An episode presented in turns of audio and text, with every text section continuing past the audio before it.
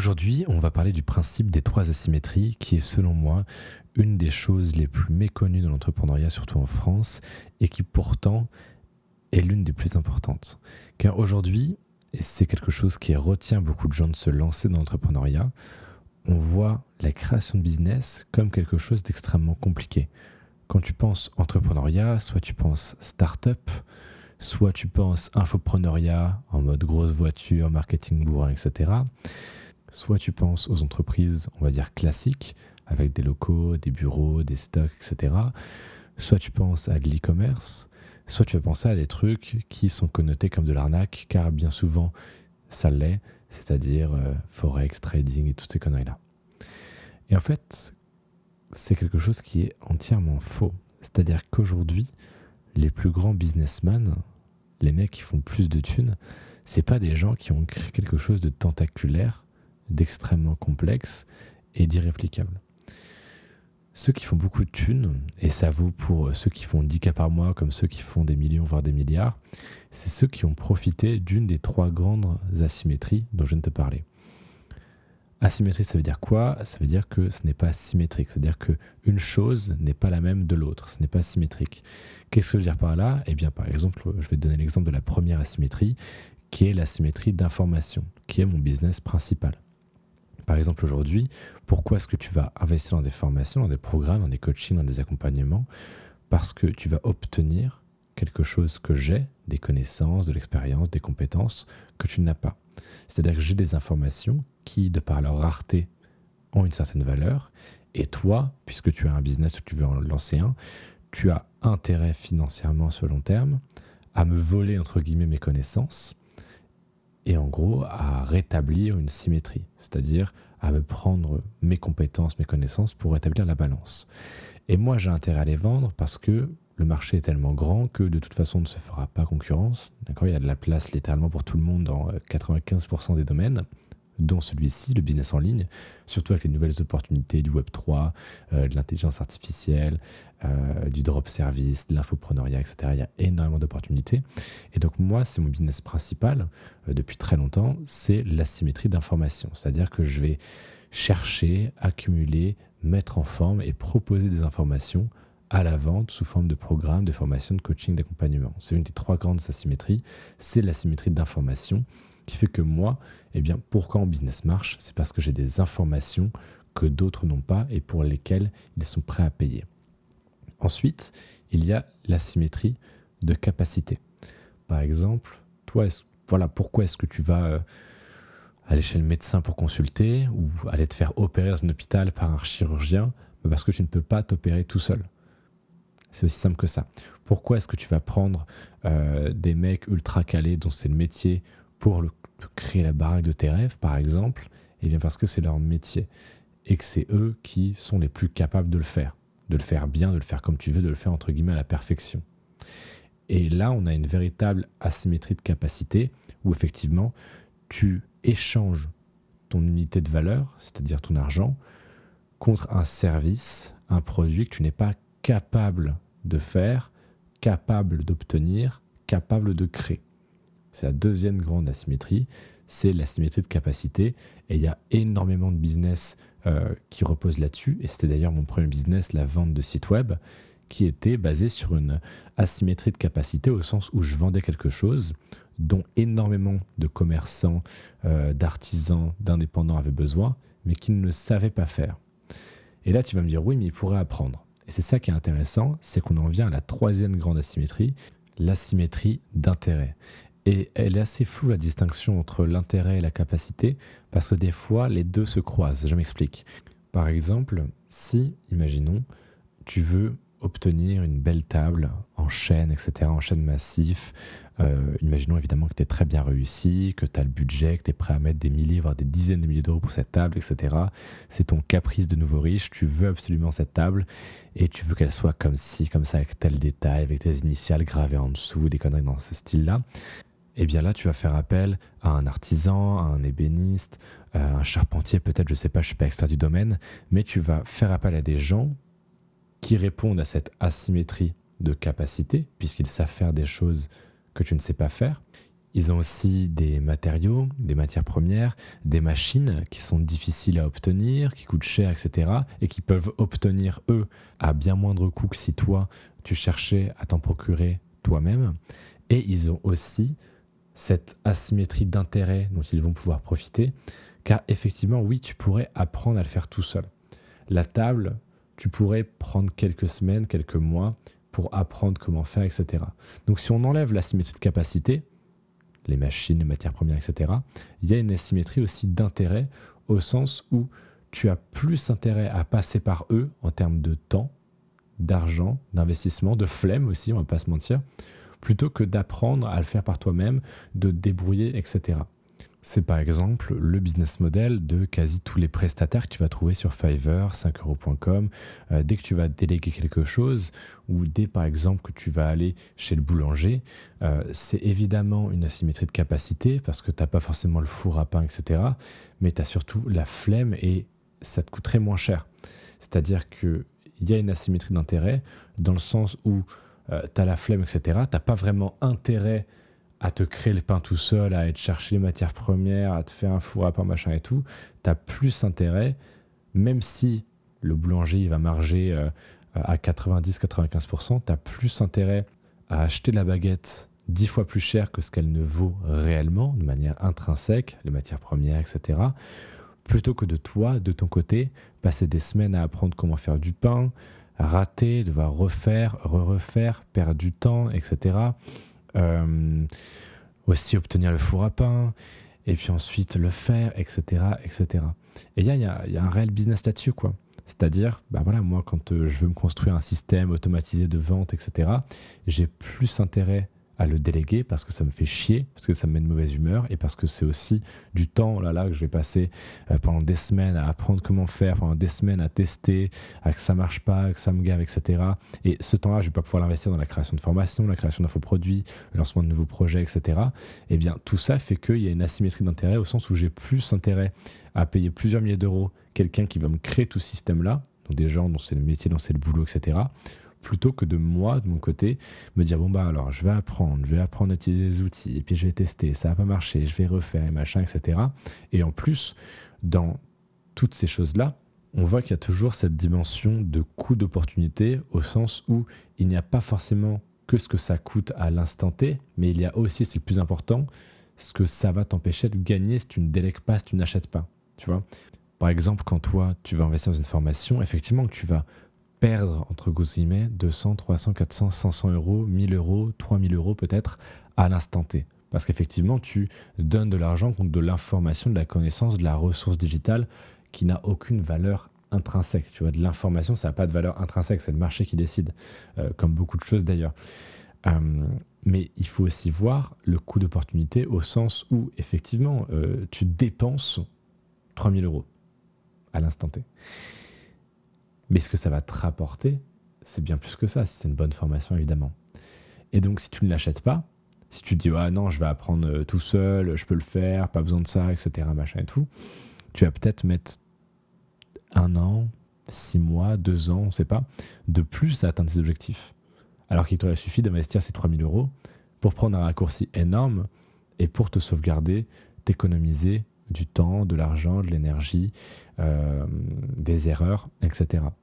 Pareil, encore une fois, dans la symétrie de capacité, euh, il y a toujours ce coût d'opportunité ou cette perte potentielle au sens où, bah oui, tu peux essayer de faire tes travaux tout seul sans recourir à des professionnels, tu économiseras de l'argent à l'instant T. Mais la maison sera moins belle, ce sera la maison de tes rêves en plus, de base. Donc là, tu vas être déçu. Euh, et puis tu vas peut-être te blesser durant les travaux. Et puis ça va te saouler. Et puis tout ce temps que tu vas passer là, tu le passeras pas à lancer d'autres business, à scaler ton business actuel, etc. Et encore une fois, pareil, on vient d'en parler, mais dans le business euh, d'asymétrie d'intérêt, bah, effectivement, là c'est euh, évident. C'est-à-dire que le coût d'opportunité, c'est précisément ce qui fait toute la valeur de la chose, au sens où, euh, oui, j'ai plus intérêt à prendre le taxi plusieurs fois par semaine alors que c'est extrêmement cher en soi, plutôt que de m'acheter une voiture qui va me coûter énormément déjà en essence, euh, en prix en prix d'achat aussi évidemment, en assurance, etc. Donc oui, chaque trajet, je le paye beaucoup plus cher que ce qu'il ne coûte intrinsèquement. Et encore une fois, il n'y a jamais de valeur intrinsèque à quoi que ce soit. Mais j'économise. J'ai intérêt à payer un mec bien plus cher que ce qu'il aujourd'hui euh, dépense pour me faire euh, ce trajet-là. Mais en soi, c'est rentable pour lui comme pour moi. Et c'est précisément ça que tu dois rechercher aujourd'hui dans les opportunités que tu vois autour de toi en matière de business en ligne, c'est-à-dire des business où il y a l'une de ces trois asymétries et où l'intermédiaire qui permet justement à la personne qui est en situation euh, difficile dans le rapport asymétrique euh, d'obtenir ce qu'il veut, tu vois. C'est-à-dire que ton boulot, c'est pas de créer un business. Tu vois, les entrepreneurs, ils sont focus là-dessus parce qu'ils ont vu encore une fois des Elon Musk, des Steve Jobs.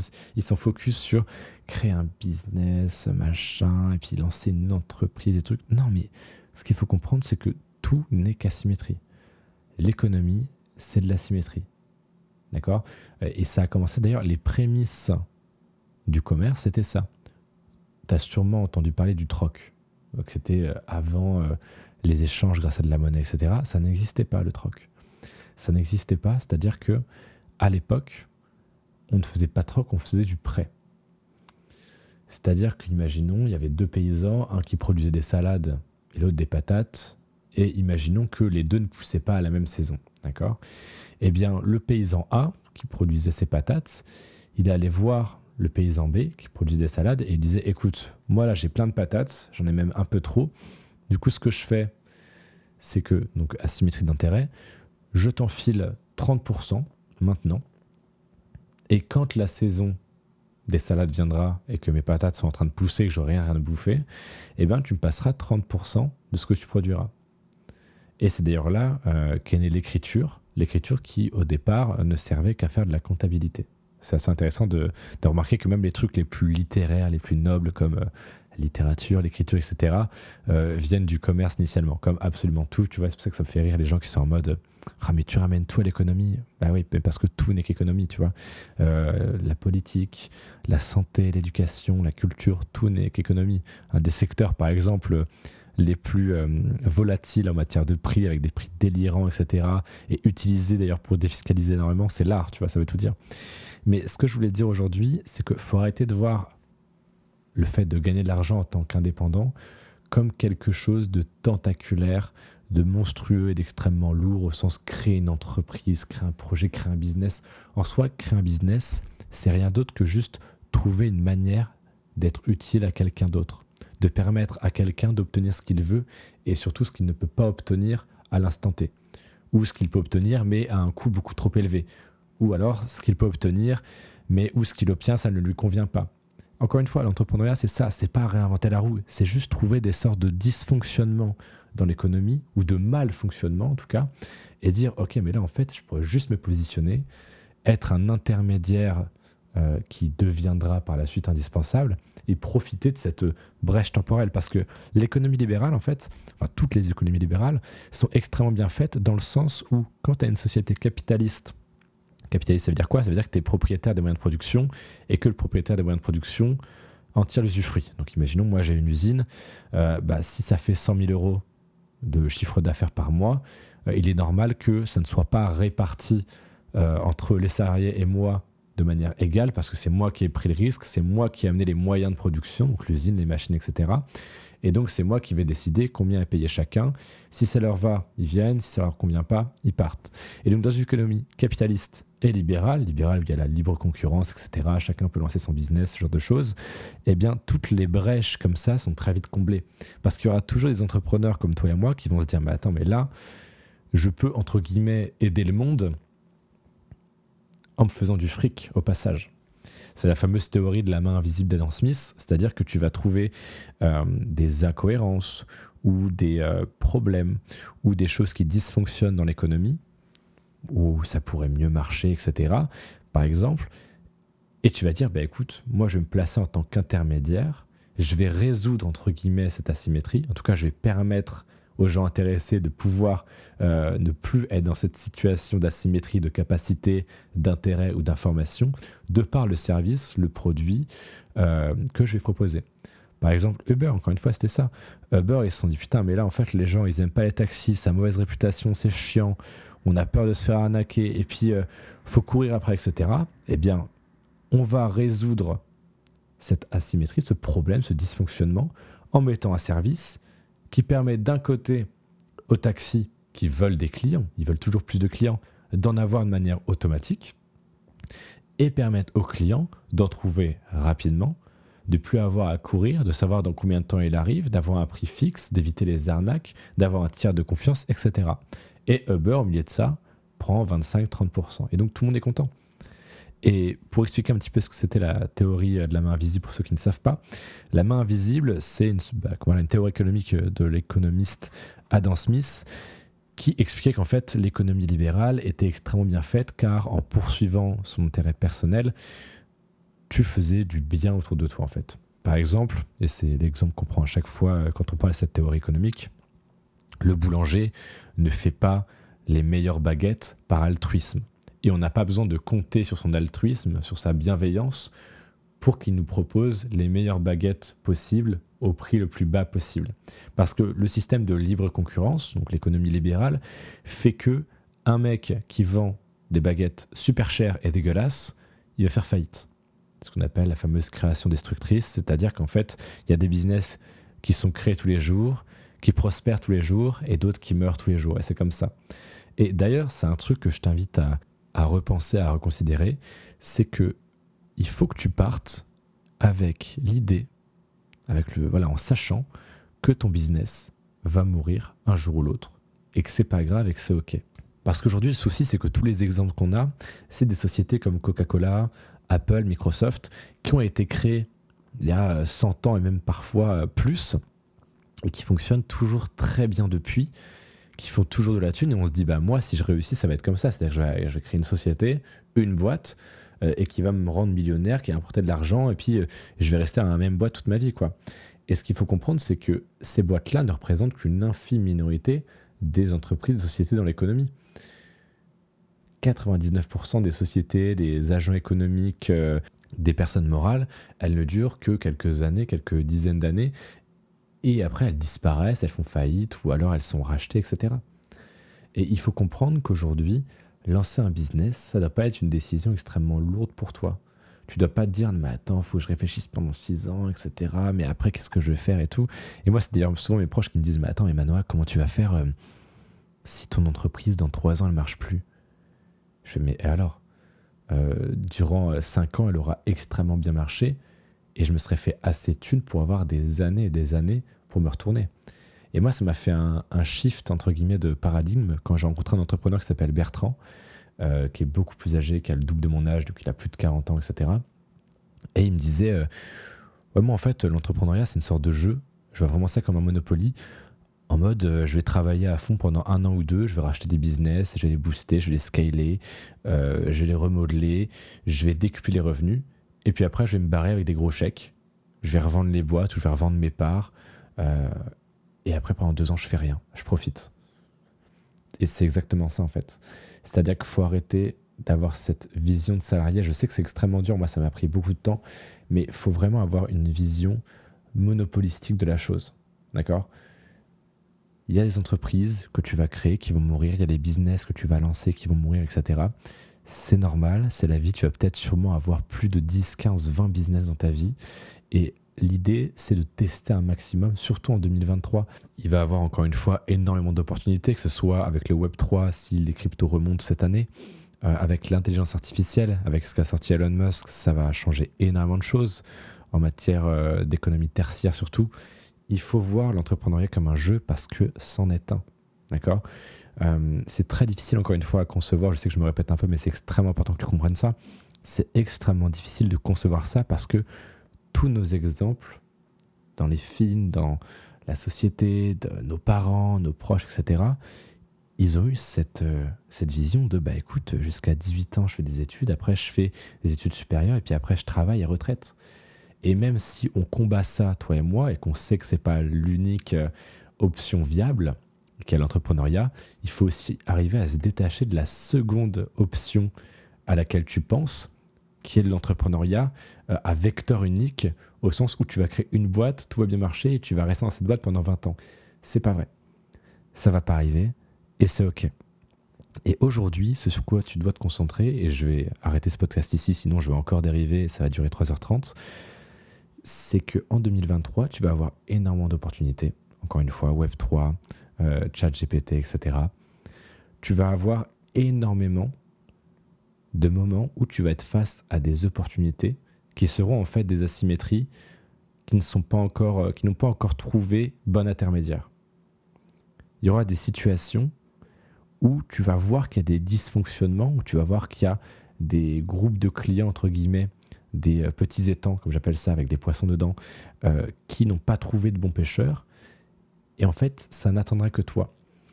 Et c'est pour ça que ça me fait rire, et promis après j'arrête ce podcast, quand il y a des gens qui vont me dire Ouais, mais moi je sais pas dans quoi me lancer, mais euh, dès que je verrai une opportunité, vraiment, j'irai à fond, etc. Et ce qu'il faut comprendre, c'est que il faut rater à cette fois, il faut lancer des trucs de merde, euh, tester, expérimenter des choses à cette fois pour devenir capable de repérer une vraie opportunité quand elle se présentera. C'est mon grand-père qui disait toujours, la chance, c'est quand la préparation rencontre l'opportunité. Et en fait, l'opportunité, tu en as plein. Et tu en as déjà eu plein par le passé. C'est ça que je t'invite aussi à réfléchir. C'est que au cours des deux dernières années, même si tu n'as pas fait un business révolutionnaire ou que ton business a moins marché que prévu, etc., euh, tu as eu plein d'opportunités, soit de monter ton premier business qui marchera à fond, soit d'exploser les résultats de ton business actuel. Mais tu n'étais pas en capacité de le voir. Tu n'avais pas l'expérience ou les connaissances ou le recul euh, pour pouvoir comprendre et saisir cette opportunité. Tu étais mal préparé. Et donc l'opportunité, elle a filé. Mais c'est pas grave parce qu'il y en aura plein d'autres. Mais Aujourd'hui, ce que je t'invite à faire, c'est mon dernier conseil, c'est de te préparer assez pour justement pouvoir être en capacité de saisir l'opportunité quand elle se présentera. Et ça passe par quoi cette préparation? Ça passe par de l'apprentissage. Pour ça, je te recommande évidemment les livres, les formations en ligne, les coachings, les accompagnements, etc. L'investissement en soi. Et évidemment, le test, l'expérience, le fait de faire par soi-même, de voir, de faire des erreurs, d'apprendre, de rectifier le tir, d'attendre des résultats, d'essayer de les améliorer, d'échouer, de recommencer, etc. C'est.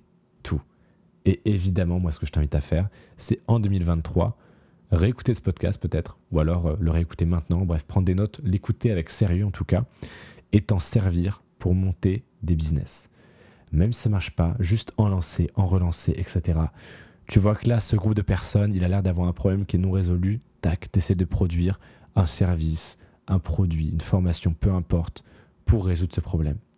Tu te positionnes en tant qu'intermédiaire entre la personne qui a ce problème et la résolution de ce problème, l'atteinte de ses désirs, la, diminution, voire la disparition de la douleur de cette personne, etc. Faut juste voir le monde économique comme un grand jeu vidéo où il y a énormément de PNJ qui ont des problèmes, qui ont des besoins, qui veulent des choses, et toi, l'intermédiaire qui va charger de résoudre leurs problèmes, de les aider à satisfaire leurs désirs, de répondre à leurs besoins, etc. etc.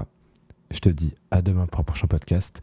Et je t'invite d'ailleurs, si ce n'est pas fait, si tu m'écoutes sur Spotify ou Apple Podcast, à te rendre sur la page du podcast en cliquant sur le nom du podcast juste sur ton écran et à laisser une note de 5 étoiles avec, si possible, ça c'est sur Apple Podcast je crois, un petit commentaire qui va bien, ça aide au référencement et ça pourrait aider d'autres entrepreneurs comme toi. Je te dis à demain pour le prochain podcast.